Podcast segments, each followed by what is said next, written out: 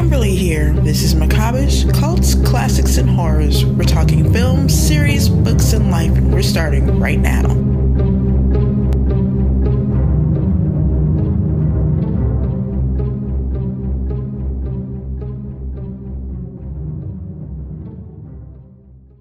Don Thacker, he is the filmmaker who made Motivational Growth, and Adrian Di Giovanni, he's the lead, he's the star.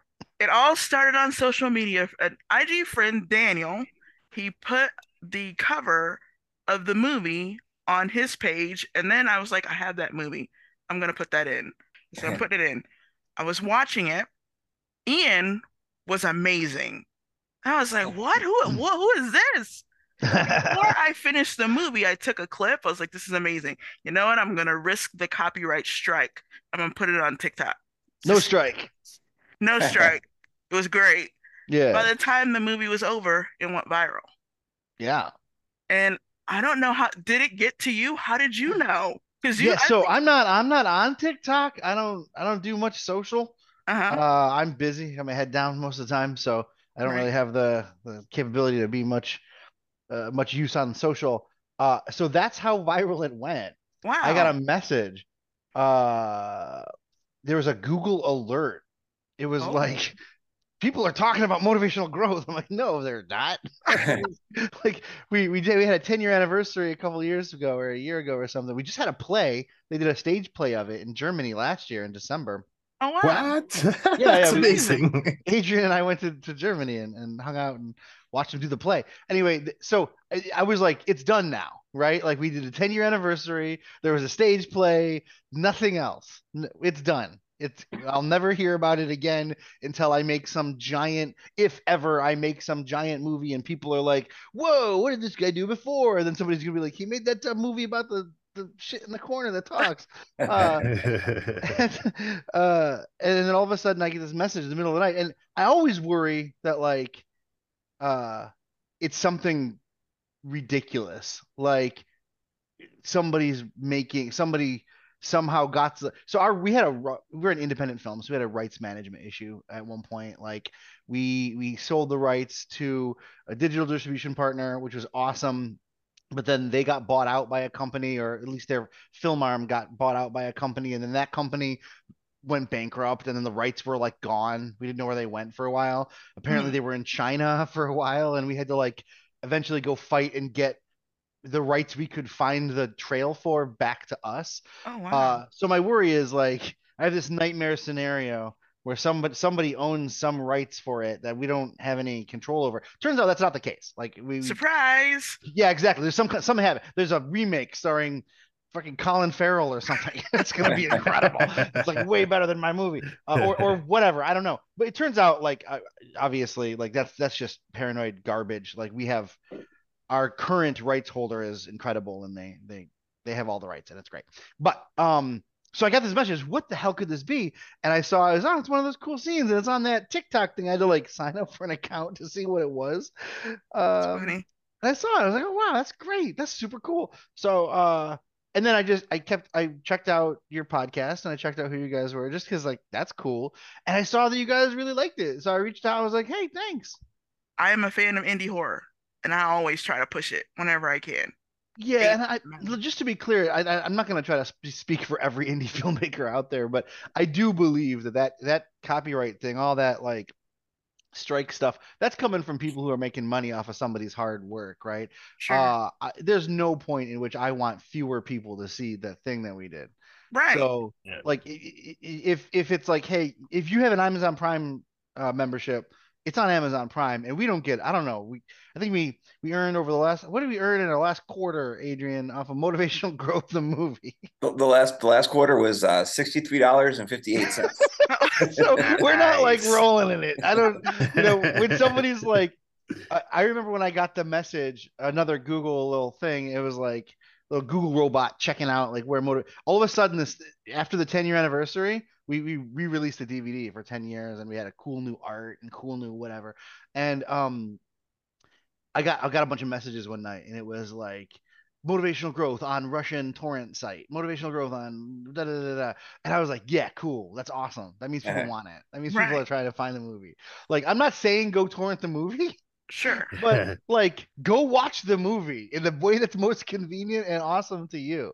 Like, Right. that's the way to go. Because I think I don't think there's a filmmaker out there, a, a, a storyteller out there who who who wants to put the story behind a paywall. I think the paywall is a an unfortunate like artists needing money to do business scenario.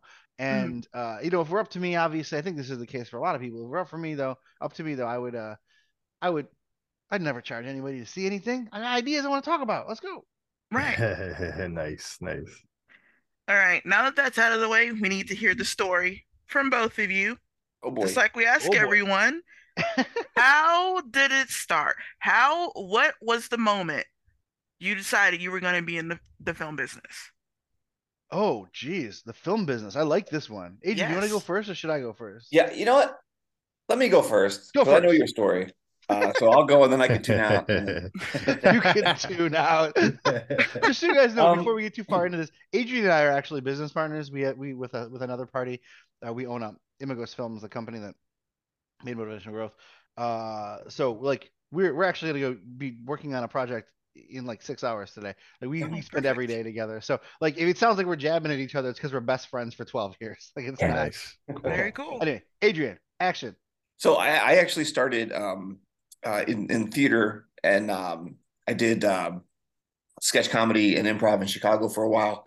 Um, and I kind of when I first moved to Chicago because I was a theater guy, I moved to Chicago specifically to do improv and sketch, as most people who go there that's what they're for. Uh, but I did I got cast in a, a short film. Um, that this guy's dad owned a pizza shop and uh, he was going to make this little movie It took place at a pizza shop with these uh, unsavory characters. And um, I spent like two weeks shooting this movie, and I was like, oh, yeah, this is the th- this is the thing. This is what I want to do. But growing up, I grew up in Philadelphia. I did. I went through sports and music and uh, acting and everything before I finally settled in on uh, on on on being an actor. I was an actor first, and then I became a filmmaker when I fell in love with film. I hope that was a good story. No, that is good. That's rad. That's cool. It gets it gets more interesting when we talk about how how Don and I hooked up. But let's I want I want I want to hear Don's love of movie story because it's a very good story. Oh shit! I've, I've checked out. I don't know what you were saying. I'm joking. I'm joking. Okay. All right. So, uh, so we start with the heat birth of the universe. That's a joke. Um, yeah. So I was, uh, I was four, uh, four-ish, I think, and I, my whole world kind of. I was a child. I'm a child of the '80s. Uh, so uh, my whole world was like TV and movies. Like everything was TV and movies. Like there's nothing really else. It was a TV. The big like the scare that all the parents are going to sit their kids in front of TV and TV is going to be the new nanny and you know all this stuff. Uh, my mom did not just sit me in front of the television, but I definitely had access to a television and spent a lot of time in front of it, as, mu- as many minutes as I could get. Uh, and I, to me, the TV was like this magical object that, like, you know, like the sun comes up and goes down. That exists. You don't have any control over it. It's just there. And like, mom makes you lunch. That happens. And then there's a TV, and inside that TV, fantasies come out. And it's just it's it's as confusing and fantastical as like the sun, right? Like know, it's a ball of fire in the sky. I don't know how that works. There's a I'm four and a half years old. There's a TV. It, it's just it's a box. You turn it on and magical stories come out. Sometimes you go to a larger box like a movie theater and you see the the stories on these big things. But I was super into Star Wars because every I was a kid and every kid was in Star Wars, right? I'm not like the biggest Star Wars fan or anything, but so it's really weird that my formative like film moment is like a Star Wars related thing. But um, there was a public broadcasting uh service, uh, PBS. They had uh they they aired something in 1983 called From Star Wars to Jedi, the making of a saga, right? But I had no idea what a documentary was. I was four and a half years old. I remember watching like turning on the magical box that makes stories come out and I, there, there's more Star Wars. I I love Star Wars. I'm gonna watch it. Sit down and get my Legos out or whatever, and I'm just watching this thing that I think is probably Star Wars, but I'm an idiot kid and have no idea. And and it's the making, right? So I don't I don't know this. It's mid mid show, and I'm watching them. Uh, I'm watching Gamorrean guards from Jedi, the pig guys, the green pig guys walk around, but they're Mhm. like not in the palace, Jabba's palace or anything. They're just like in a workshop, and uh, and then one of them pulls his head off. and there's a there's a girl inside of it. There's a lady inside of it, and I'm, my my little tiny stupid brain is like, what the Christ is happening? I don't know what's going on here. This doesn't make any sense. Where's Luke Skywalker? Where's where's Han Solo? What's happening? And uh, and they kept talking and talking, talking, and then something. I remember the moment so clearly. Something clicked. Like the whole world fell into place for me, and it was like, wait, wait, wait. This isn't this isn't just some magical thing that happens like the sun going up and down and the stars coming out at night and whatever. It, it this is something human beings do. This fantastic thing that is like the entire meaning of my life at the time this is something that people do. And i'm a person. So that's all i want to do for the rest of my life is is figure out a way to make those stories. Because it's it's like if, if somebody could told you hey guys you know tomorrow if you just did these four things you could forge the sun wouldn't you be like shit that's that's unlimited power right? Uh, that's what it felt like. I felt like oh my god i've just been given like i've been given the the power to to forge a, a, a star. So uh unfortunately all i could forge was adrian that's as star as I get. I'm just kidding. So no, the the the gag is that I uh, I decided then that I was going to be a filmmaker. I didn't know what a director was or a producer or anything. I just I'd seen this thing, so I spent a lot of time trying to figure it out. And frankly, I hated the idea of like one guy telling everybody what to do. I hated the idea of a producer, like somebody who sits in a trailer, mm. like goes over spreadsheets. Uh, granted, these are not this is not how this actually works, but this is my idiot kid brain. Um, right. and, and, I didn't know what a like. I read about a director, and I like once I remember going to the library when I was a, a few years later, and I was going to the library and I'm checking out like what what is this film thing? And I think I wanted to be like a like a set painter or like mm-hmm. a an actor or something something like to I wanted to be in it. I wanted to be in the the mix. I wanted to be running around making magic happen. I wanted to invent the Gamorrean guard and, instead of just sit in a trailer and like look at pictures of one. So um, it turns out I'm like a shit artist and I can't sing or dance or act or draw or draft or set paint or any. I'm garbage. I'm like the worst. Uh, but what I can do, the one thing I can do is compose a shot and direct a scene and hold hold a room and tell 250 people what to do. Uh, that seems to be something that I'm very good at, uh, and it, it seems like that's that was kind of where I was going to fit. I call this like the the the devil deal. You know, you make the deal with the devil. I want a million dollars, then a, a pallet of a million dollars drops from the sky and crushes you to death, like that kind of thing. Um, like the deal with the devil. I, I think mm-hmm. I, I, made the deal with the devil. I was like, I'll do anything. Just let me be a filmmaker. Let me be that thing. And it turns out being a film director is very much not that thing. You don't get to run around with all the people. You don't get to hang out at the lift gate rolling dice after the the shoot day's over. Uh, nobody wants to talk to you, right? Like you you right. you go away. Like you come in, you say the things. Most of the people are there like working a day job. They don't give a shit about your dumb idea. Like they're gonna come in and do what do their job professionally, and it's gonna be awesome every time. But they would do it for one director, they do it for another director, they do it for a third director. It doesn't matter.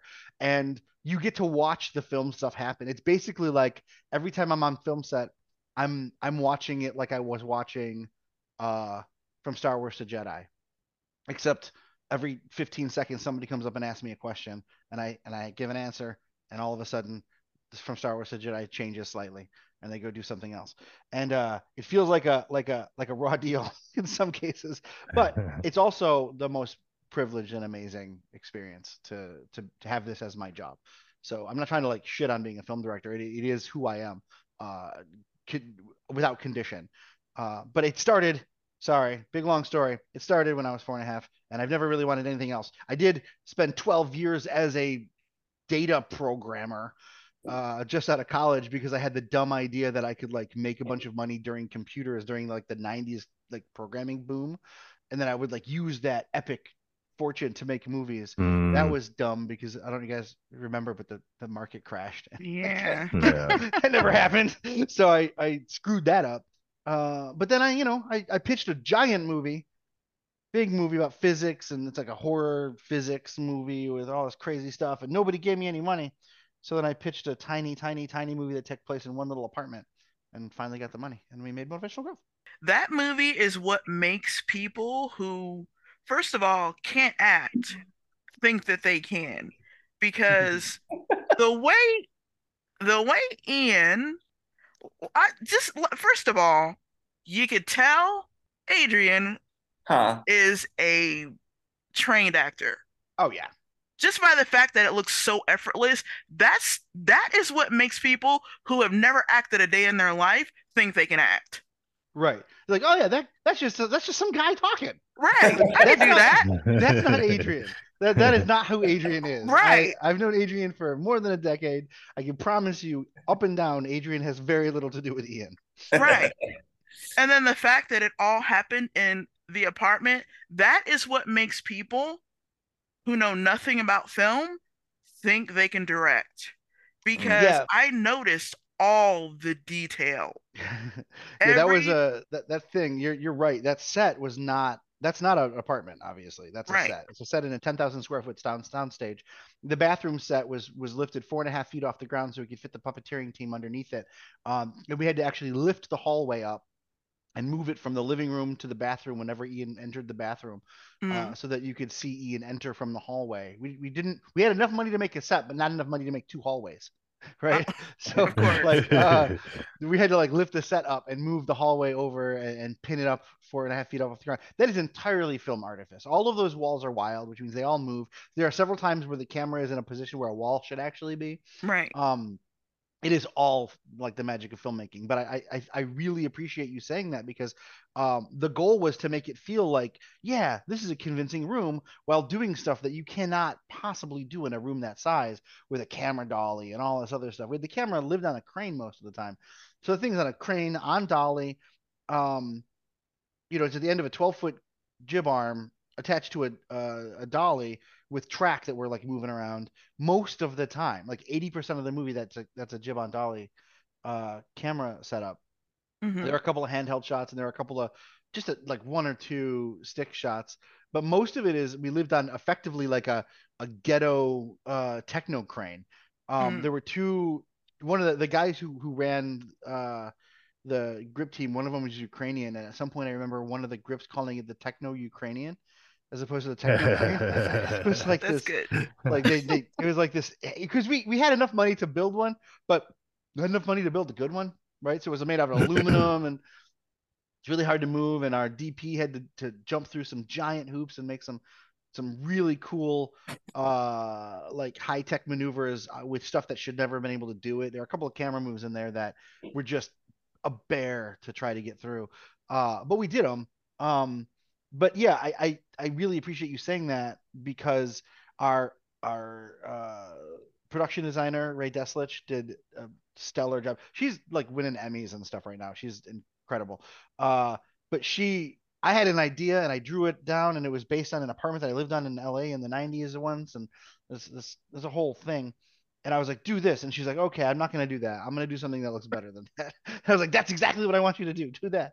And uh, that that apartment is just you can tell where everything is. You know where the hallway goes. You know where the kitchen is. You know, but none of it exists, right? It's it's all Right. a set. So I think that it's testament to uh, an incredible crew, an incredible the artistry of an incredible crew, and then like you said with with Adrian's performance, the artistry of an incredible actor that makes it feel like some guys just went into an apartment this one time and shot a thing, right which we it's did exactly not what do. it feels like motivational growth had a ton of lines a Oh, ton. I was like i could never make it. I could never be an actor because i can't like i don't know what what wow. You know, there it's was a ton of lines. It's funny the the first like the, the first 12 pages of that script is like a giant monologue. And um I remember the, a bunch of people in the crew coming up to me uh in between setups and being like, I can't believe you know all of your lines. And I was like, but that's my job. right It'd be like if I came up to you and said, I can't believe you know how to operate that camera. Like, it's you just gotta know what you're supposed to say, man. That's all. That's my Right. job. So uh, there's, yeah, a, a there's there's a run at the end that's like an eight page doc, the, the the when the mold is going on and on and on about you know and then man said unto himself blah blah blah he's just this giant sort of push monologue at the end when Ian's I don't want to give it away uh, spo- spoiler alert hold your ears for 36 seconds if you have not seen the movie um when Ian's turning into a mold at the end, and the and the mold is going on this big sort of tirade. Uh, spoiler over. That's an eight minute monologue or eight, eight page monologue that I wanted to be done in like a minute and a half. Uh, normally, like uh, a page relates to a minute, right? Right.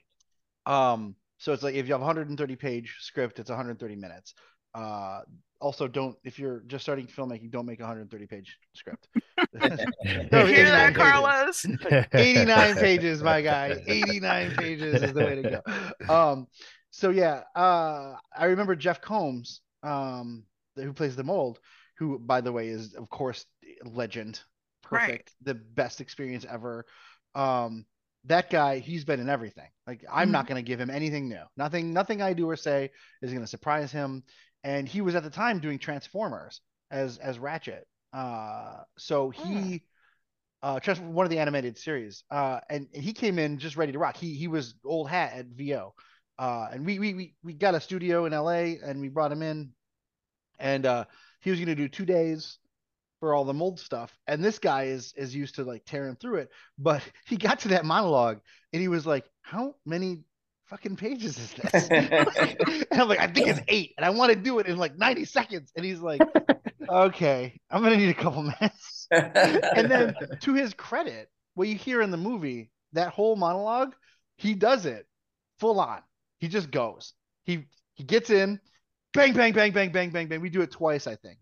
And uh you could tell you could tell he, he started to, it started to click. That he started getting really into it. And by the end, uh we're all clapping. It was holy shit. It was the big moment. He did it. It was perfect. Nobody was surprised that Jeff Combs did something incredible, obviously. That was just expected, but he it, it was surprised that my dumb writing made any kind of sense. And uh, we got to the end. And he, he's happy. He's giving us thumbs up and through the booth, and he looks me dead in the eyes. Puts, we, I can hear him through the, the the microphone, and he goes, "I don't know what I just said, but I think I did it." So because you know the writing is a little. We we do we we worked really hard to make a character in the mold that um, the, the language that the mold speaks is not actually like a functional English. I'm I'm a I'm super into grammar and English, and I like I, I love lingual studies, and uh, I'm a big nerd that way. But the mold speaks in a, a pastiche language uh, that does a lot of um, uh, grammatical skips and jumps, and also includes a lot of made up words or made up phraseology that is Mhm. not that doesn't exist, but is meant to sound like something that could exist at the time that the mold is supposed to sound like he's from.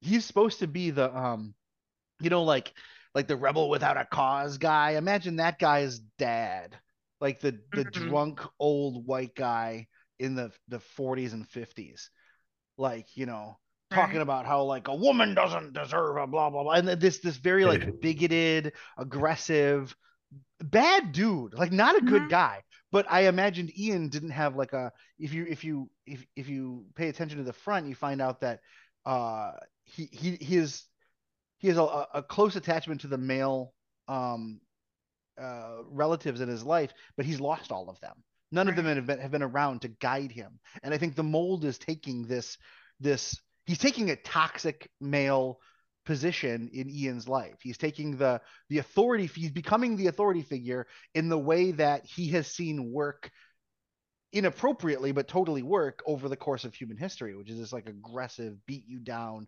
gaslight you garbage position.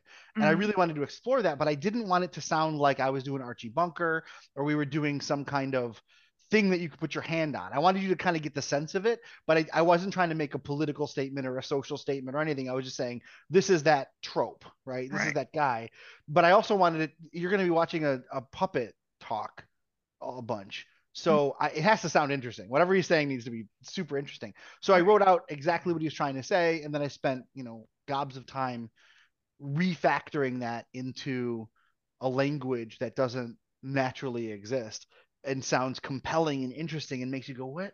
What does that mean? And it's, a lot of the phrases are like twists or evolutions of like phrases from the 40s, 50s, and 60s. And then some of them are completely made up out of left field that sound very much like they work. Nobody Mhm. challenges me. They're all just like, yeah, he's doing all this slang. And I'm like, yeah, I made up 80% of that slang, but it's cool that you feel it because that was the whole point, right? Is that you Right. get it. It's like you know in film film noir they would like throw these phrases together that don't make any sense. Like they're Right. they make sense if you like work them out mathematically. Like sure, a bee can have knees and those knees can bend backwards and da, da, da, da, but like none of that. Nobody says it. Nobody Right. in real life goes up to somebody, hey, like you know, I was I was checking out your heavy and wondering if you came lit or like none of that makes sense. Like it's a it's True. stupid. Uh, and I think that that's that's a, one of the powers of film is it lets you hei- heighten reality a little bit, and we all can kind of ha- have a communal experience. I find that um, you go to a party or like a bar or something, most people listen to the loudest person in the room. And in a film, you already have somebody's attention. So the the gag is to make the person talking. If, if you want somebody to pay attention to what that person's saying, make it the most interesting stuff. Make it the most creatively loud thing, and that person will like hyper focus. And I wanted everybody to be enraptured with the mold like Ian was, and not everybody's going to relate to having a toxic dad figure. By the way, I don't have a toxic dad figure in that I don't have a dad figure at all. I've Right. never really had one, so uh, I'm not trying to like this is not I'm not trying to like work out my own demons or something. I just I love this trope of a character who's who needs support and it's given to him by effectively the devil, right? It's given to him by the only person who who will give him the time of day and that person takes advantage of him. And that's what happens in the movie. And I think that the idea was to present a character that has like all of the trappings of a compelling character, but when you get down to it is is a piece of trash. Uh, literally, like Right. legitimately a piece of trash. I loved the idea. I've always been enraptured by the idea of uh the devil or the what whatever the the bad force is. I don't uh, subscribe specifically to any kind of uh, specific religious uh, acclamation or anything. Uh, I, I just I love the idea that whomever w- when you see the bad guy is you know this giant beast with like wings and flames and whatever that's fun for like eight minutes but it's not compelling i Right. like it when you find out the bad guy was the best friend the bad i like i like paul reiser in aliens right that Mhm. guy he's gonna help Mhm. ripley he's gonna get her a job he's gonna no he's not he's gonna feed her to an alien like that kind of compelling character where you're into the guy or the character or the the, the lady or the whatever it ends up being and it or the fungus right uh, and and it you think there there might be something there. I'm always I've always been enwrapped or enraptured by the idea that uh evil can dress itself. Like good seems to just like be on the front. Good shows up, hey, I'm good. But evil can be like, hey, I'm good, right? Right. I'm good too. I'm awesome. I'm actually better than Hmm. good. And you can hang out with me. And then Mhm. eventually I will like suck you dry.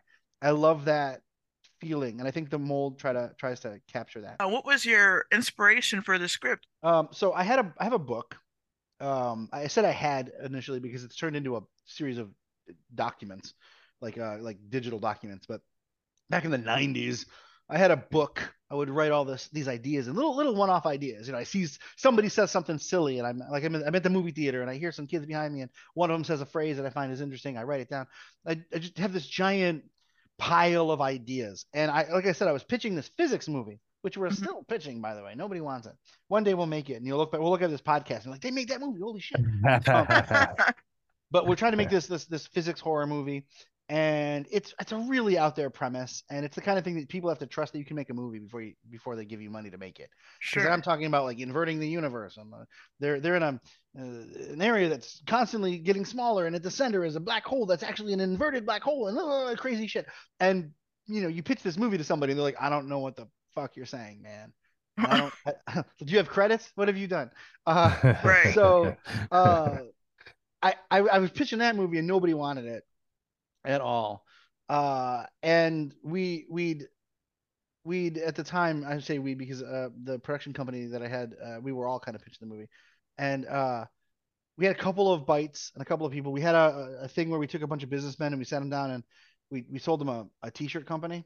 Uh, and then at the end of the pitch, we revealed that it wasn't a t-shirt company at all. It was a film uh, that we're trying to make, but it, like the investment was the same and the unit price was the same and everything else was the same. And most of the time, they were like, "Why the fuck did you waste my time?" But two of them were like, "Hey, man, that was compelling what you did. That was really cool." And one of them gave us money, uh, not the whole money, but but some money. And that guy got paid back uh, within the first year of that film's release, which is pretty cool. That person Nice. still invests in our company, which is pretty cool. But That's that said, uh, we, we we also did the friends and family thing. We got some money from family. We got some money from friends, and uh, w- what we could raise would not make the physics movie.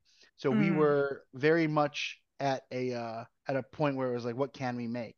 And so I opened up that book and I was like, what can I build? Like you know, when you're a kid, you get you You get the Lego castle set. Mhm. You get the Lego spaceman set. You get the, the the Lego pirate set, and then you play them. You build the, the the things that are in the book, and you're like, "That's cool." And then you take it all apart and put it in a box, and now, now all the Legos are mixed up. Uh-huh. Mhm. Uh, I and then you dump it out, and you're like, "What am I gonna make today?" I basically was equipped with as many Legos as were in that book, Oh, with the goal that was like make make something small, make Right. something that goes deep but not big, right? right. uh, make something that goes that, that's weird and watchable or rewatchable.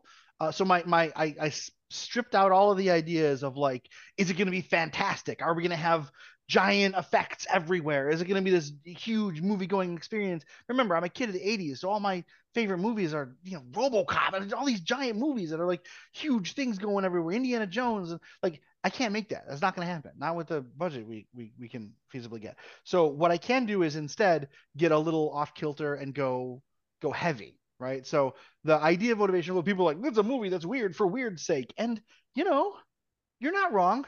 Uh, it is. It's not weird randomly. It's not random, right? Uh, but I I had I could choose like I couldn't afford an explosion. I could what I could afford was was the apartment and the character and the puppet and some character actors and uh, a story that that had to be compelling on its own and had to to address questions. A lot of people ask like where the what the crazy idea for the story is, but it's not a crazy idea. If you if you break the story down, it is it is a story you've seen a thousand times. It's a very very basic story. It's Ambrose Bierce did it. It was on an episode of the Twilight Zone. Like it's a it's a basic story. Um, it's just adding the weird rigging to it that made it compelling and interesting. That and, and made it, I think, potentially. If you like it the first time, it's rewatchable. If you didn't like it the first time, I get it. I mean, it's not everybody's movie.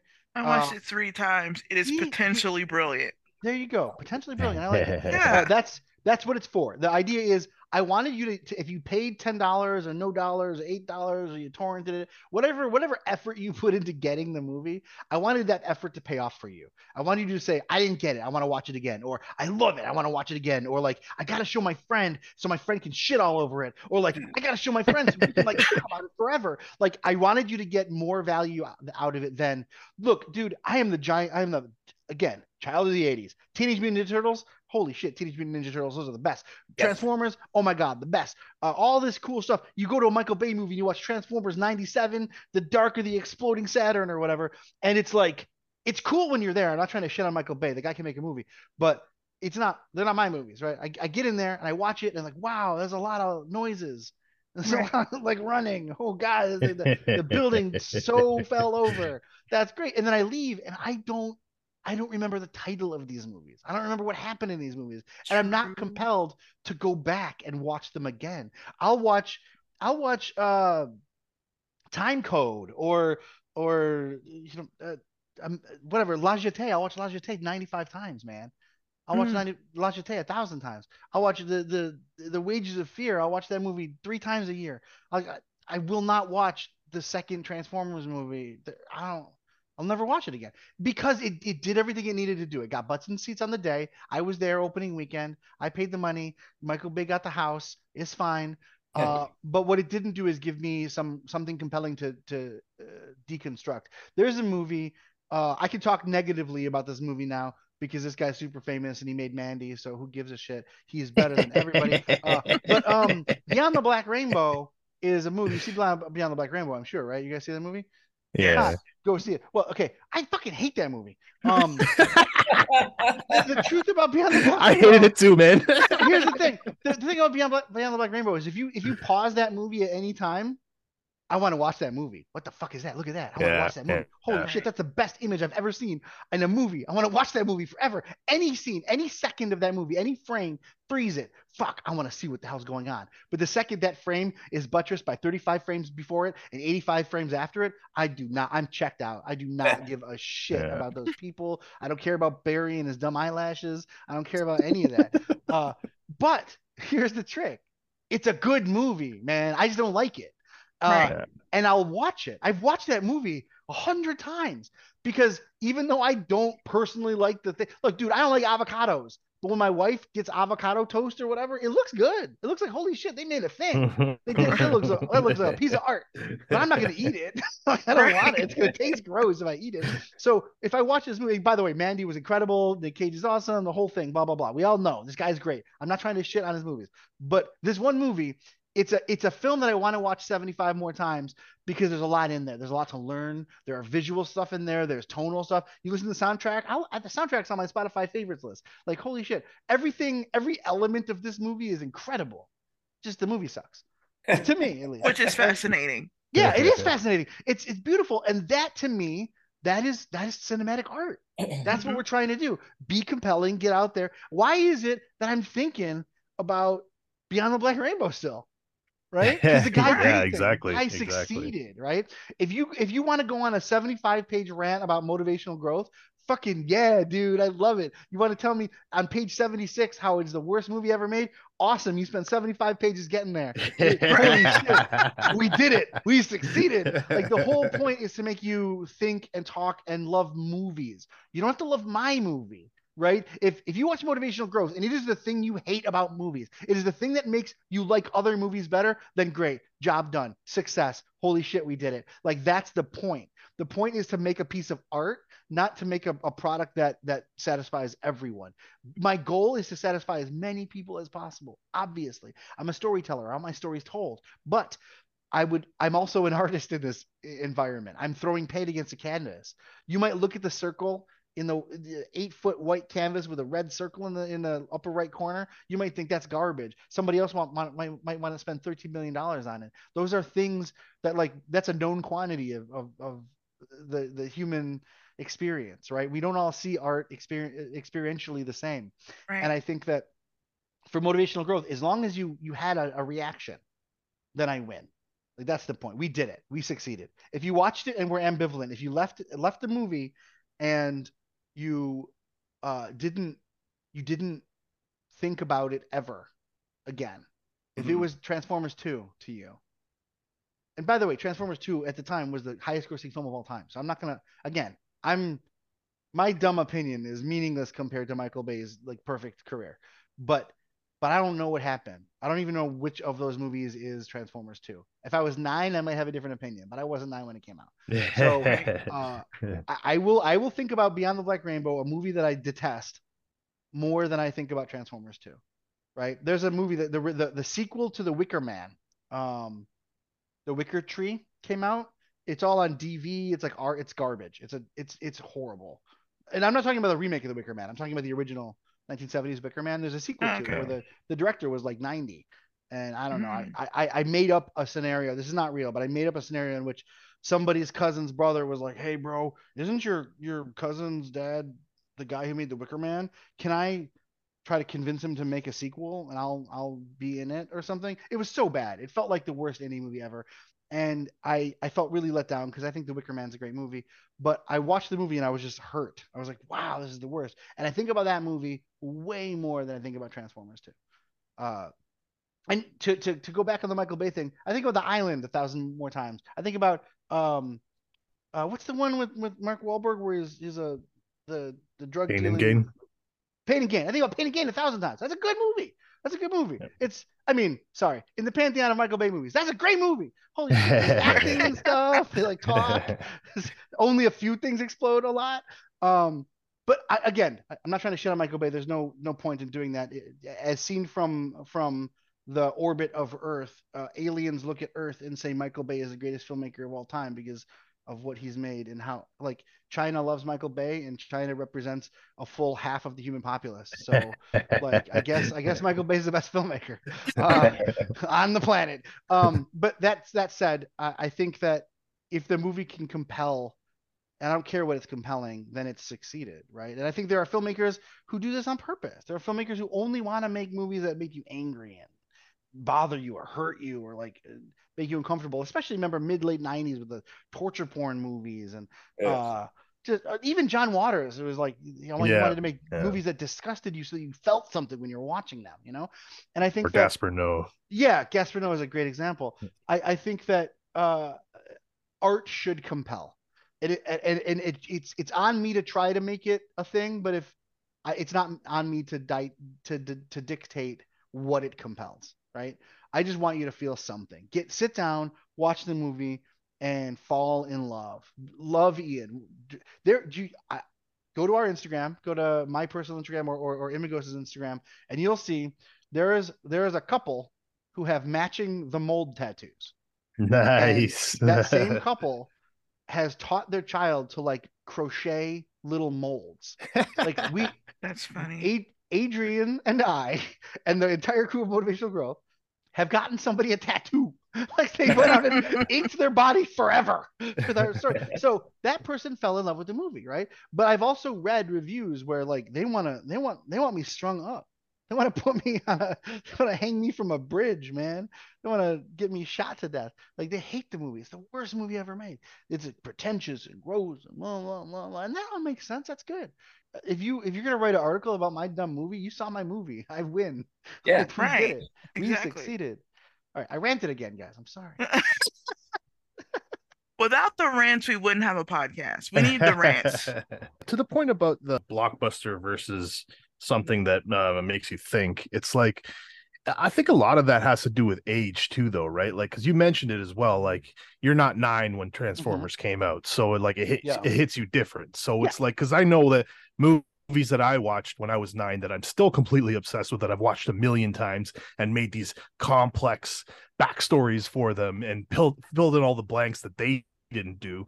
It's when I go back and watch them, it's like, well, I mean, those weren't all really that great either. Like they would have been the equivalent of a Transformers today Yeah. but my nine year old brain seeing it is just so blown away by the visuals Yeah. which which a kid watching transformers today would be blown away by the visuals and that they do all the work themselves to fill Yeah. in the gaps and it Yeah. and it opens up like their imagination and shit right so Totally. When I was a kid, um, I thought Teenage Mutant Ninja Turtles 2 was better than the first one because it had it had Tokka and Rahzar and Vanilla Super Shredder, Ice man. was in it. Super Shredder was in it. There was nothing cooler in the world than Super Shredder. Now you all laughed when I said that because obviously the first one is like a fucking incredible feature film, and the second one's a kind of a joke.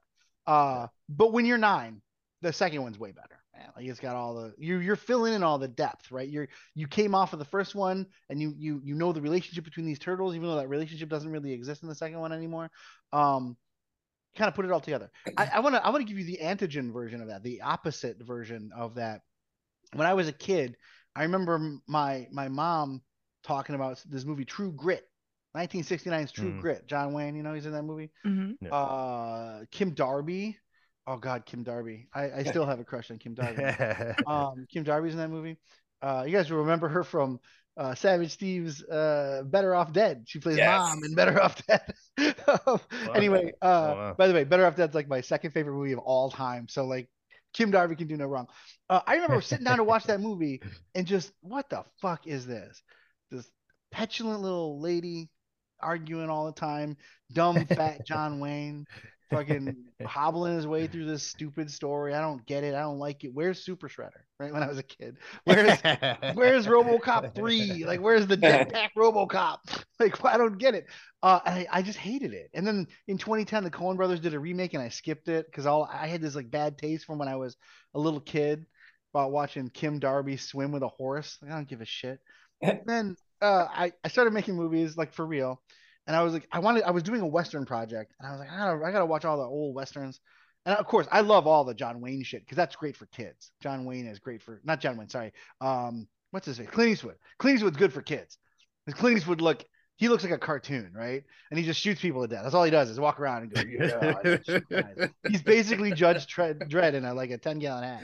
Uh, so John uh, John Wayne movies though didn't make any sense. Like, hey, uh, I don't get that guy. It, it never made sense. I'm not from the 70s or the 60s or 70s.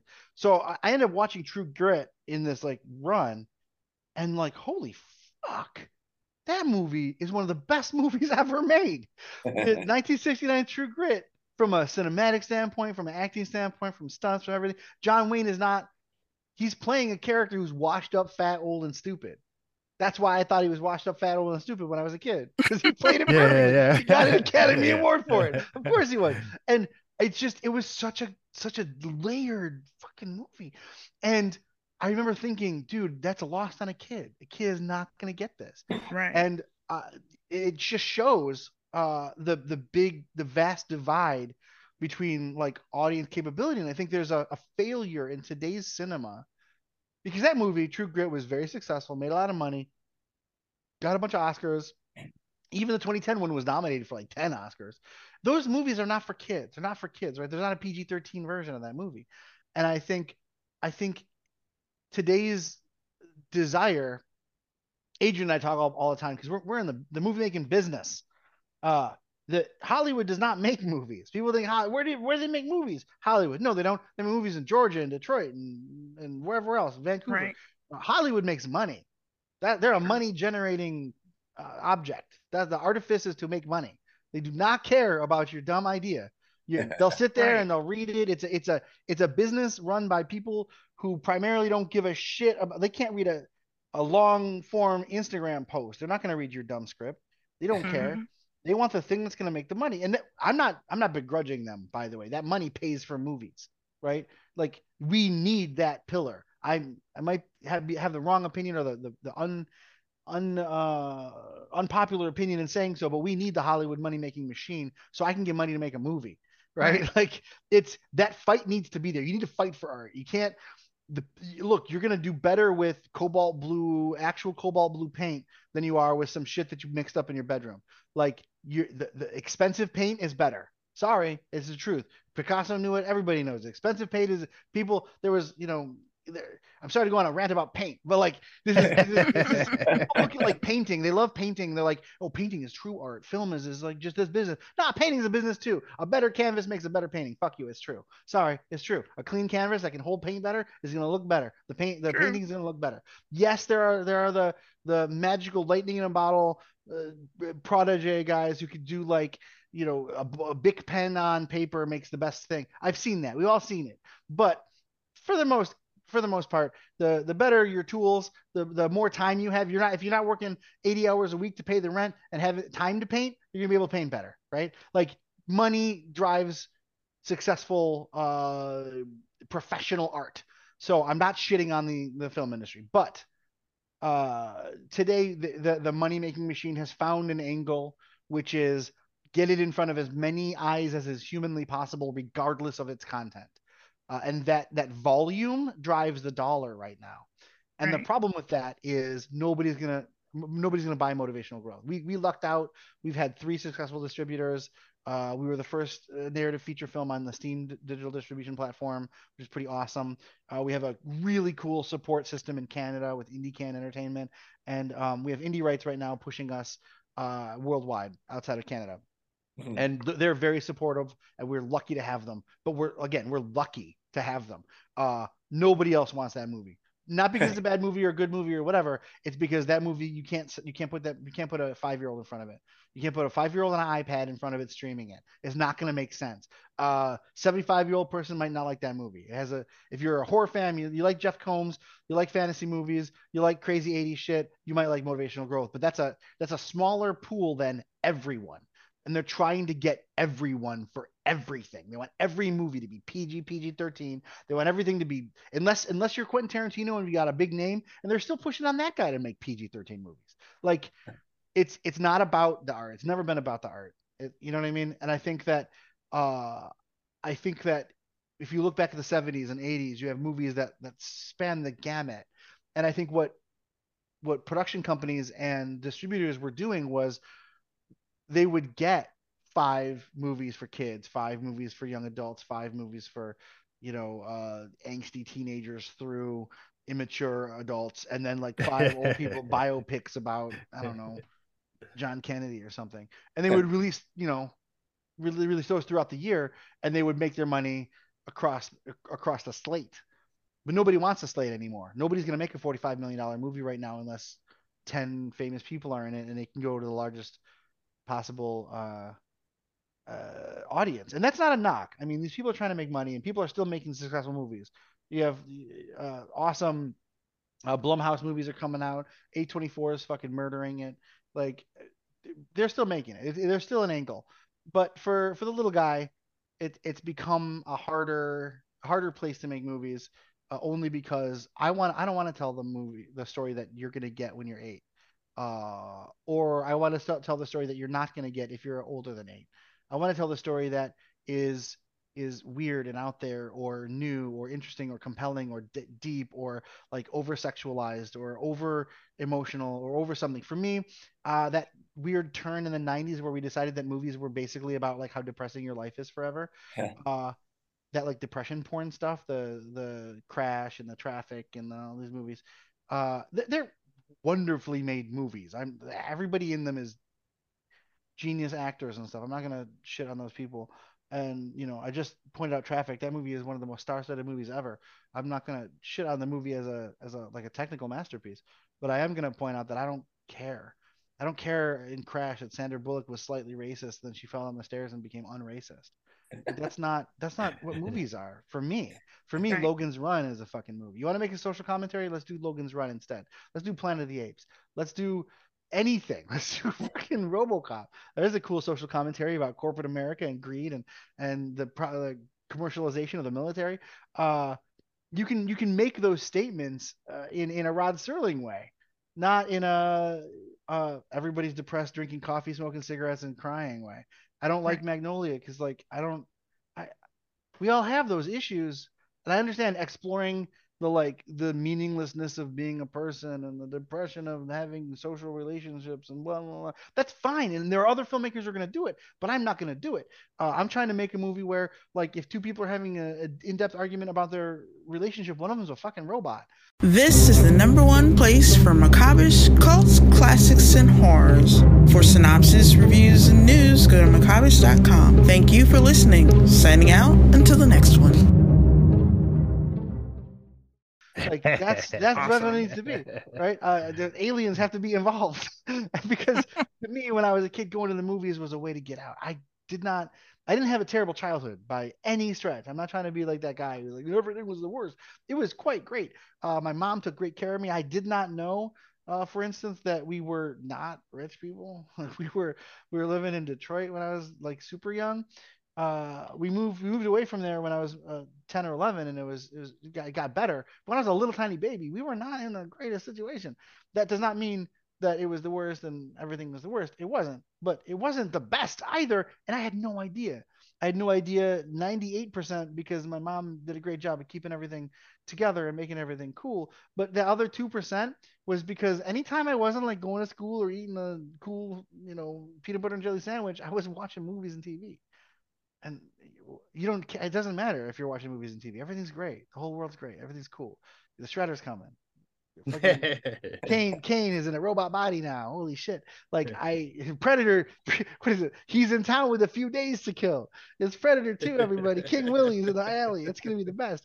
I I just to me, movies are a place where you go. They're not a, a thing that you do or or, or a, a piece of art that you watch.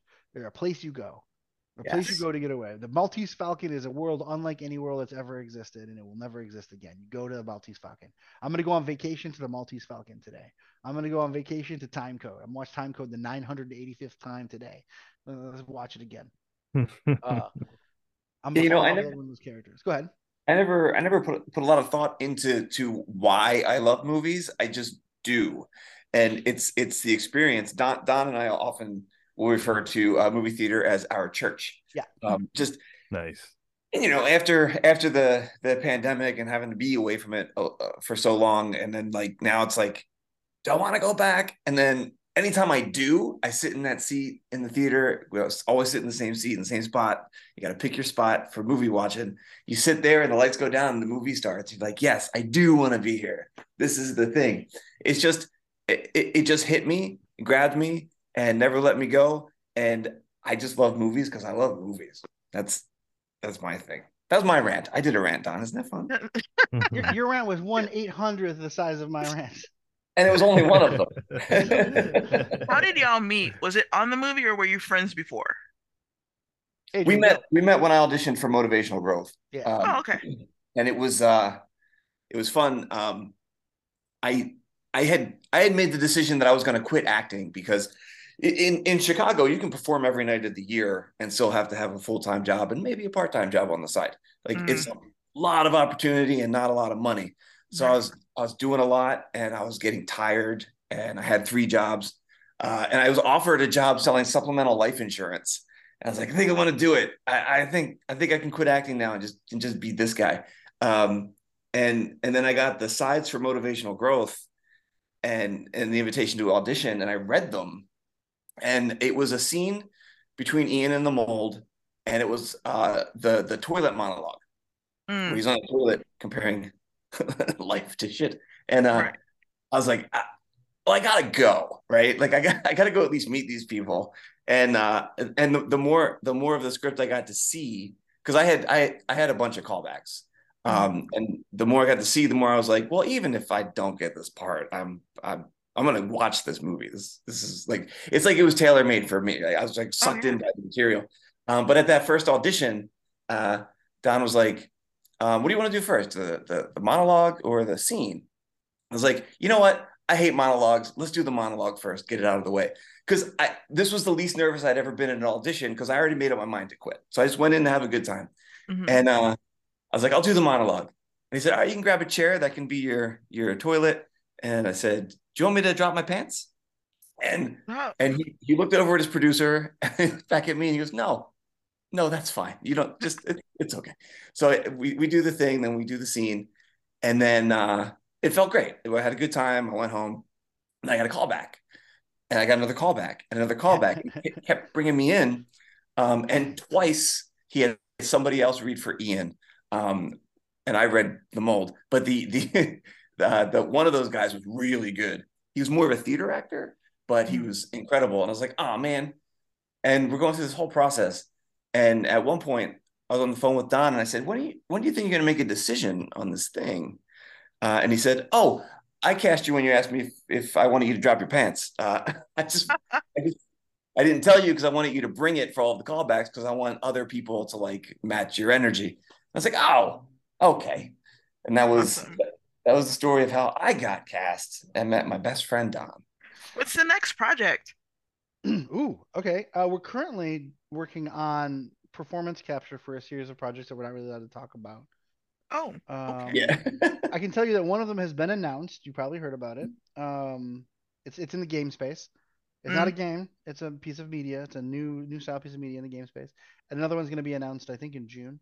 Oh, okay. Uh, we're doing a total of three of these, so we're we're doing performance capture for that. Uh, Adrian and I, uh, and Ailey, our other company owner, Imagos company owner, uh, and I'm also the cinematics director for one of those. Uh, but again, not announced, so I can't really talk too much about it. Um, we're currently pitching a couple movies. We've got meetings and stuff all set up. We are dovetailing some of the previous work that we've done into uh, to some cool potentials. I this sucks. You asked me what we're doing, I can't tell you about it. I'm trying to think of what can I say? What can I say? I can't say anything. Um, we, we we obviously are responsible for the um, the last six years of Devolver Digital's uh, yearly E3 press conference things. You should check, go check those things out if you want to see kind of what we do mm-hmm. uh, in the game space. We uh to keep the doors open, we do live action and in-game media for for game stuff. Um, okay. I kind of fell into that after motivational growth because motivational growth has some video gaming stuff, and lots of people like the video gaming kind of angle. And I remember some company coming to me and saying, "Hey, can you do a live action commercial for us?" I'm like, "Yeah, man. I spent all my money on a movie and I'm broke, so yes, I will definitely do your commercial." Uh, so we did it, and then it, it, like got all this news because I didn't, you know, I didn't know how to make a commercial. I know how to make a movie, so I made a little tiny movie. And uh, then we kind of fell into a space where that's what we do is make these little movies. Uh, we don't make traditional like two guys on a couch playing a game like Sunday, Sunday, Sunday. Let's play a game. We don't do that. We make we take the the world of the game and we like build it out. We've done like I said, live action in game stuff. Uh, we did the the the the video series that went along with the Soma release for the game Soma. Uh, Adrian's in that. That's cool. Yeah. Uh, but we did uh, so we do a lot of live action uh, game related stuff, but that's not all we do. It, it's just the thing that keeps the lights on. Um, we are a feature film company, uh, so we are definitely trying to get these features off. But like I said, we're in we're in, we're in a pitch cycle for a couple of features that if anything comes out, I'll ping you. We'll be like, let's talk Shit. about it. Uh, nice. Uh, if anything, like if, if we can talk about anything, but you've heard of the performance capture stuff we're doing. We just can't tell you what it is. Right. I know you've heard of it because you know I saw the announcement happen. Everybody's like, "Oh my god!" Whatever. Oh, So- awesome. Yeah, we're doing that, and that's pretty cool. Uh, Adrian's not only a, a associate producer on uh, those projects, but he's also a voice, Yeah. like an actor in, in them. He does both body capture and voice capture. I'm one of the voices, very but that's because I know the director. So nepotism. Well, That's Carlos is a brand new filmmaker. You have Oh. any advice for him? yes. You want to hear my advice first? yes, please. I'm sure Adrian has advice too. You're you're a filmmaker, as in like a what, a writer director? Yeah. When you woke up this morning, what was the first thing you thought about? Movies. Okay. Does it hurt when you're not making a movie? Does it hurt when you're not making a movie? You feel it? yeah, actually, kind of. Yeah. Okay, because there's there's uh there's there's 100,000 other Carloses whose parents own studios. There's 100,000 other Carloses who are 23 and not 40. Uh, Yeah. you're you're 40. That's hard. Uh, there's 100,000 other Carloses whose parents are rich. There's 100,000 other Carloses who started out as actors and have a name made for themselves. Uh, it is it is the worst decision. The worst decision. When somebody says, "I told my parents I was going to become an actor," and they were like, "That's going to be the worst decision," uh, and it was. Um, the thing about an actor is you can go do stand up. You can go do fucking. You can mm-hmm. figure something out. You can put yourself somewhere. You can go work at a country club. You can. There's your talent can be used elsewhere. My talent is garbage anywhere but writing directing. Right? I can't go to an accounting firm and be like, I can direct. Like that's not gonna go anywhere. It's, it's the worst. And I, I for the last 12 years, that's all I've done. So I am I am useless. If the if the E- EMP happens, right? The aliens show up. if the if, if Russia launches the whatever, I'm fucked. The guy who can make fire is gonna get a job. The guy who can account for things is gonna get a job. The dude who can make a an engine, like he can work on an internal combustion engine, that guy has a job. Me, what do I do? I point at stuff and I say, I think I want the frame to be weighted this way. That's not going to work. Um, it, it is not good. It's not a good job. It is a hard job. Go on, go on Mandy. You know Mandy.com or like Production Yeah. Hub. These like, yeah, yeah. go to Mandy and look for film director job. Go, go do that. See what happens. Yeah, You're gonna get yeah, nothing. You know why? sure, because everybody wants the director job. There's, it is not a public job. You can't apply for it. You don't. There is no. There, there's a union, but that union requires you to pay them a bunch of money, and the only way in is that they like have a dinner with you. They know you already. You're already successful. They're not going to help you. They're gonna you're, you're gonna join a Kabbalistic club of geniuses. Which, by the way, I would love to join. I'm not trying to shit on these guys, but um, uh, it's it's the worst. Uh, it, there's there's something along with um the need to do it. Uh, that I, I think that if it doesn't drive you every second, if you don't feel like I'm sorry to say this. This is my own opinion, by the way. I'm sure everybody who's accidentally made it, or everybody who's who doesn't want to be a film director and doesn't care but wants to listen to the podcast and judge what I'm saying, you, you don't have the same experience. So we're gonna we're gonna talk from different experience levels here, but uh, uh, it it's the worst thing I think about being alive, uh, having the the need to do this and having it be the most unapproachable thing um it's it's unrequited love every second. It every day. It's depression it's sadness it's hurt it's heartache it's pain it's financial instability times a thousand. It's living under i, I lived under a bench for a minute in in santa monica when i first came here in the 90s uh i've i've i've had to go late on rent. I've had my car repoed. I've had all this stuff. I've also you know made a bunch of money. I've done i got a con- i've done a gig that that paid for a whole year. I've it's so unreal. It's so unsafe and unfair and un unrelentingly atrocious. The only reason i pursue it is because i can do it. I can do nothing else. I can't imagine a world in which i want anything more than the end result of doing it. On the day you're not presented with unless you've got the money, man, unless you're one of the royalty and somebody knighted you Prince Carlos the filmmaker, you're not gonna fucking go to the go to work and have everybody show up on time. Everybody has the budget is gonna cover everything. Every shot is gonna be a one take. Every uh, blood explosion is gonna work. Every fire is gonna be not dangerous. Every uh, uh, Deadpool is is gonna not hurt somebody's back. Every every piece of airline uh, cable is not gonna cost two thousand dollars. Like you're that, that doesn't exist. Not not not unless you've you've been given even like you know Back to the Future had to like cut halfway through the making of the movie and then do 24 hour days for 16 days in a row. Like this is not good. It sucks. Your job is to go there and deal with the problems that that you couldn't have imagined the night before to deal with the fact that the guy who auditioned and was perfect and was the best guy for the job and rehearsed well came in drunk because his wife left him two days earlier. So now you got to deal with that. How are you going to deal with that? Then you got to come in with the idea that the horse that was supposed to ride, uh, the only one, only horse you could afford, uh, got a spur and can't fucking move now. What are you going to do now? How are you going to cut around that? Or the location decided that on the day when everybody's there, everybody showed up with all the stuff, they want three times the amount of money now that you're there uh, and you don't have that. That'll that'll eat your budget. Or the post production company that you have your movie and went bankrupt. These are all things that have happened to me. the post production company that you have your movie and went bankrupt and took the movie. The the the digital distribution platform you're on sold half of their movie thing to China and your movie is gone and you don't have rights to it anymore and people are wondering why they ordered it from Amazon and it didn't show up to their home and they're sending you personal mails and they're fucking calling your house to get their money back from a movie you have no control over. Like it, it is an endless t- uh, torrent of hell and distrust and horror. And I love it and I need to do it every day. I need, I need, to get up and, and solve the problem and fix it. And I'm not, it might sound like I'm being hyperbolic. I'm not, man. I, have said nothing outside of the range of things that have already happened. And I've only just touched on it. I've, I've, I've had a producer come to me, take me to a bank and have the producer say, we need $30,000 in cash for the art department on a budget that's only $400,000. Right. And this is just for a day.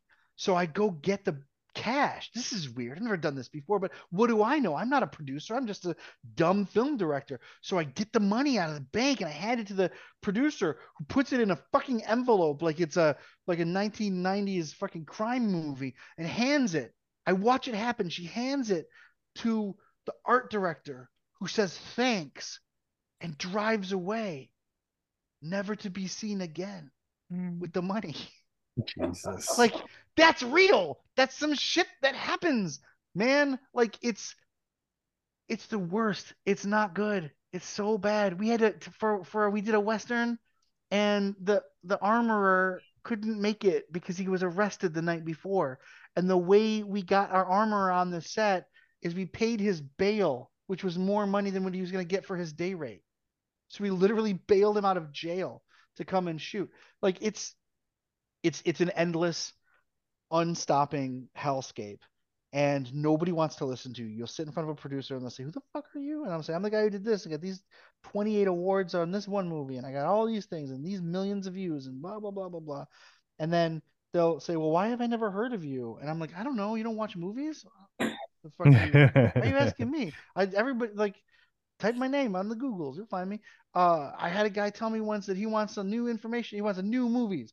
He he needs he uh he needs new new ideas, fresh new ideas. And I send him six fresh new ideas. He's like, actually, I want something like that show Friends. And I'm like, that is not a fresh new idea. In stark opposition, I sit in front of a producer who says, sorry, man, all of these things are risky. All of your ideas are risky. They're all so out there. They're so weird and out there and risky. What we're looking for is established content.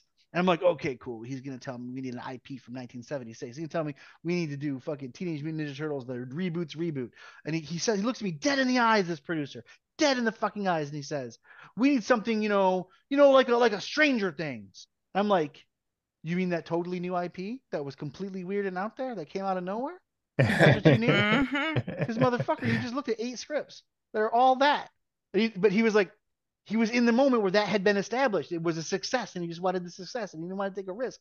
It's just it's endless. It is it is a daily hell ride, and I know I know I want it because it's I've never thought to not do it. Uh, I've sitting making a bunch of money programming computers is ten times worse for me individually. It's not worse for my friends who I, I have friends who are programmers. It's not worse for them they have a house and kids and a boat and a summer home and I'm fucking kicking ass. I'm like asking my wife if it's cool that I don't pay literally anything this month. like, is it chill? Yeah. Uh, it's it's a hard road, man. And I think my advice to you is if, and I, I mean this, this is gonna sound hyperbolic. I know I've been very expressive and loud and all over the place, but this is a this is a, all every filmmaker who's listening. If one percent if you get a 1%, I don't know if I should do this. If that happens one time, leave. Stop. Don't do it. You can't. You're not going to do it. It's not going to work because you're it's it's already not going to work. It's not going to work for you. Right? It's not going to work. You can't do it. I'm sorry. I'm sorry, Carlos. I'm sorry to want to tell you, you're not going to make it, bro. You're not going to make it. I know. I know. Uh, the survivorship bias is strong, right? I love watching T get up and get the Oscar and say dreams do come true, right? Ask him about that five years ago. Mm-hmm. If dreams came true, they didn't come true, right? That's a guy who was in one of the biggest movies of all time, and then he was in one of the second biggest movies of all time, and they didn't work. He didn't work for thirty fucking years, right? It didn't work in the way that you understand. Uh, ask Jamie Lee when she's talking about on interviews in, in the late '90s about her career is going to shit. If dreams do come true, um, and, and and if you're like, what? But but it did work. He got the Academy Award. Yes, he did. The one guy. There's one of them. There's one. How many human beings? Well, there are 400 million of us here in the United States, right? China's making a bigger movie industry now. They're pushing real hard. India's had a burgeoning film. The RRR just won a bunch of Oscars. Of course, it deserved it. But that film industry is better than ours uh, from a from a like treatment perspective, from a uh, a money like like a like a cost on the dollar perspective. I'm not saying the art is better. I it, I think it's a different thing entirely. I love Bollywood movies and Hollywood movies, and I'm super. Uh, they're like so best. Uh, but I'm just saying like. The, the statistical likelihood that you're going to make it is zero. It's zero. I'm sorry. It's it's infant. It's it's it's femtotesimal. It is so tiny that you're not going to see it. And the thing that you know is the thing that's gonna like. Do you want kids? Carlos, you want to have kids and a family? No. Okay, good, good, because you, you can't. Not until you've done it. Sorry, if you want to focus on your kid, you can't focus on the the insurmountable wall that you're gonna have to climb. That's gonna be impossible to climb. Uh, my wife and I have talked about it several times. She's a career-minded woman. She's got an incredible career, which is the only reason I have the internet to talk to you right now. Um, uh, I, am kidding, by the way. Like, like I said, we're we're doing a bunch of work and we keep the we keep the lights on. We're good. Uh, but not, we're not making movies right now. We're making game content and art stuff and stuff, uh, which is very good stuff. I'm not going to yeah. shit on it, but but I'm trying to I'm talking about making making feature films. Uh, we have every day, every day. Adrian can back me up. We have every day the conversation. Uh, yeah, cool. We paid the rent, but like, are we making a movie? And should we keep doing this? Yeah. Uh, because we can't we can't keep paying the rent but not making movies. I would rather not pay the rent and make the movie than pay the rent and not make the movie and my our other business partner Ailey, she's 100% on board as well. So every day we have this conversation. We're, we have a meeting in 45 minutes in which we'll probably bring up that fucking conversation again. Like yeah. it's 100% the way the way life is. It, Carlos, it's the worst. It is the worst. You have to you have to want it not in spite of that because you'll never spite it. It's bigger than you. You have to want it beyond want. It has to be part of your DNA. You have to know. You have to have a, a, a, a an encyclopedic knowledge of what it means to make decisions on a film. If somebody asks you a question on a film and you don't know, go home. Go home. The fucking second you don't have an answer, go home. The one time. I'm not talking about 30 times or oh, this one shoot was bad. Fuck you. If you don't know the answer on the day, go home. You're not a director. Sorry. You're a guy who wants to be a director. You're wearing the t-shirt. You're not flying the standard. You need to know. You need to do all of your homework. You need to have every fucking answer. You need to have thought of the every compositional uh, quality that you want in that frame. You want to know every line of dialogue for those characters. And this is on top of paying your rent and making sure your clothes are okay and, and dealing with the diet program that you're on now or whatever other weird life shit you might have going on. You are God for 12 hours a day. Not a good God, not a God where everybody worships you and you're the greatest. You're responsible for the livelihood, life, artistry, and success of between two and 250 people, man and you need to respect that You need to own that. You need to carry that like it's the biggest, heaviest weight because it is. Every every single union person on that set is going to get their health insurance because your show went. That's if, if your show cuts, they lose their hours. You got people trying to get into the union. They might they might lose the hours. They might have lost an opportunity to go to a real job because they're on your dumb movie uh, job, and they might have lost their union hours or potential union hours or whatever it ends up being to get either their benefits or getting into the union or whatever. Uh, these are you have you have to understand this, man. Every actor out there, their entire life can be destroyed because of what happened on your set not because you're good or bad, or you said the right thing or the wrong thing, or you were toxic or not toxic, or safe or not safe, or any of that shit. You could have said the wrong fucking note, and it will send somebody into a fucking drug spiral. Like that's oh. a thing that exists. You're not responsible for their life, but you are responsible for what you do and say. You need to understand each of those people, everyone in your cast. You need to understand the whole thing, man and it, it's not laissez-faire it's not easy and if you if you hurt great hurt more get the fuck up earlier. If the if the if the call time is seven you're there at fucking four in the morning. If you're sitting in the car at four in the morning that's fine. If you're on set pacing the set at four in the morning that's fine. But you're there at four. If the movie if the if you wrap at seven because it's a 12 hour shoot you're there until fucking midnight. You're making sure everybody you say goodbye to everybody. You go to everybody's table at lunch. You give them everything. And even then dude you're not gonna fucking make it. It doesn't your talent, everybody's got talent. Everybody's and their brother has got talent. Everybody, everybody you can meet in this industry has more talent than you, dude. I'm sorry to say it. I don't even know you. I don't know how talented you are. I'm telling you just from experience. If they don't have the talent, they have more money than you. If they don't have the talent and money, they have more family members than you. If they don't have more talent, more money, and more family members, they're married to the actor who's bringing the money to the fucking project, bro. like you're not. You don't want to. You don't want to have kids, bro. Like their kid is famous, and now you're gonna be in a thing. Like this is the problem is I just described as though those, those things are silos, as though those, those things are separate. They're not. You're up against the guy who's rich, way more talented than you, whose dad is a producer, and whose whose uh, wife's kid is the hottest thing in town. Like you're that's who you're up against. Like it's not it's not gonna work for you, man. It's not gonna work for you the only thing that can work for you, only 100% only thing that can work for you is you. You need to make a movie. You're an artist, you're a painter, right? You're a you're a sculptor. You need to go do it. You need to make art, not movies. Because mm. Hollywood doesn't make movies, they make money, right? If you can find a way to dovetail that art, go make art on your iPhone. How many movies have you made? Uh, I have uh, two shorts so far. Two shorts? What'd you shoot them on? Uh, one of them was just on a Canon. The other one was on a Red. Cool. You know what you need to shoot? That you have it your your phone. Go shoot a movie on a phone. Go shoot. Go shoot every day. Go shoot something every day. Put a thing in your notebook that says what what movie did I make today? If you didn't make a movie today, go home. Stop. Yeah. Sorry, bro. You you don't have it. You you you, you, had, you had shit to do. You had a podcast. Fuck the podcast. Go do some work. the Glengarriest monologue ever. There's another guy. This is there amazing. Gonna, there's another guy out there who's better than you who's not doing the podcast. Sorry, what, what's the podcast? You know what the podcast is? Sorry, I'm not shitting on your podcast. I'm here. I love it. Uh, but I am telling you, in 40 minutes, I got a movie meeting, and after that, I'm going in to shoot. Right, my day, my movie stuff's happening today. I'm on the podcast because I can I can I've I've spent 12 years making it movie enough that I can be on a podcast. What are you doing here? You're not making a movie. Go make a movie. I'm not shitting on your podcast, but a podcast is a distraction. Everything is a distraction. It's not the podcast specifically. It's literally everything. You hungry? Fuck you. Don't go do lunch. Come make, make a movie. I'm being dead serious. Robert Rodriguez says, "Go pick up a camera. Now you're a filmmaker." That's from somebody who made a, a fucking uh, four thousand dollar movie on VHS in Mexico that somebody saw at a film festival doing a lightning strike conversion of the Hollywood industry from studio through the 70s mobile camera era to the 80s indie filmmaker era. That is somebody who will never happen again. It's not you, Carlos. Sorry, dude. You are not gonna be him. He he's lying to you. The lightning does not strike. Dreams do not come true.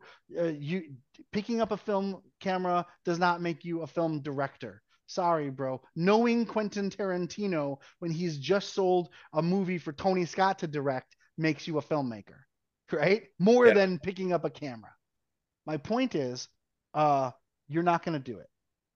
What you are going to do is you're going to make some movies, right? And those movies, if if if marketed correctly internally, don't follow any rules, don't go to fucking Letterboxd and read all their dumb shit. Every everybody who's making a dime, not on you making a movie or not not with your the, the proceeds of your your finished film, does not know. They don't know, right? I'm telling you, this is a real guy who makes money making movies. The, the if somebody tells you how to do it, you know what you need to do. You know what you need to do, Carlos. If that person is not literally directing a set when he's telling you that, fuck that guy. I'm gonna go to a set in 45 minutes. Uh, that guy doesn't know the the the service where they go talk to the producers for you. Don't talk to those people.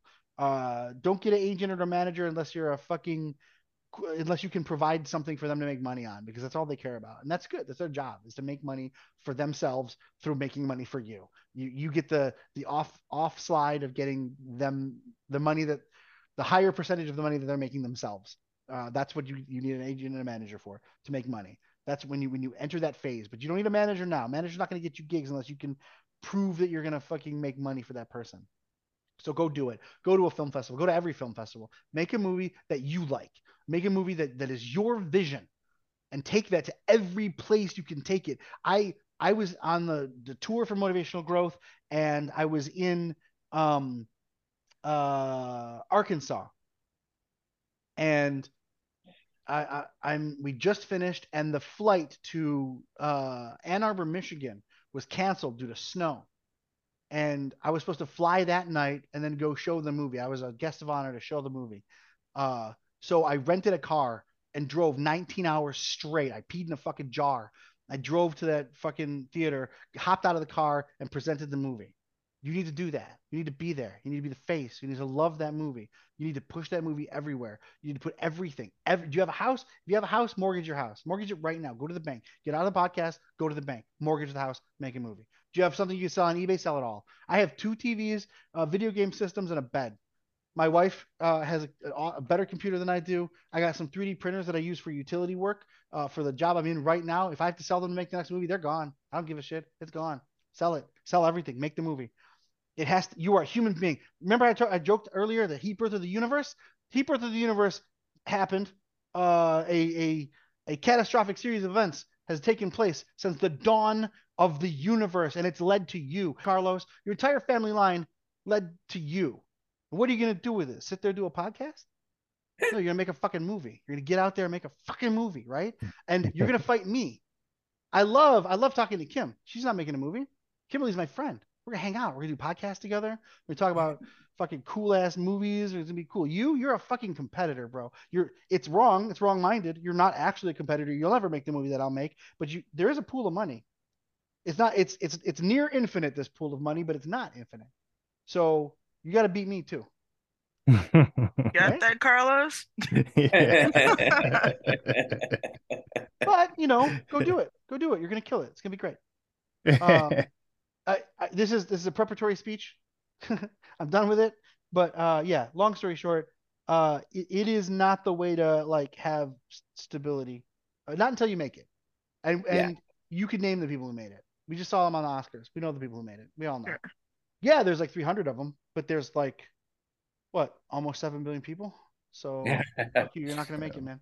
Uh, but if you heard all that and you're like, yeah, I'm gonna make it. Cool, go, go do it. Prove me wrong. That's what I want you to do. I want you to send me a fucking mail. I want you to send me a double fucking middle fingers selfie of you at an award ceremony. I want to see that. That's what I want. No joke. I want to be jealous of you. I want to be like that Carlos guy from the podcast. Fuck. I'm really not gonna make it, right? because the truth is, um, if if you're not facing that existential crisis, you'll never you'll never push yourself where you need to go.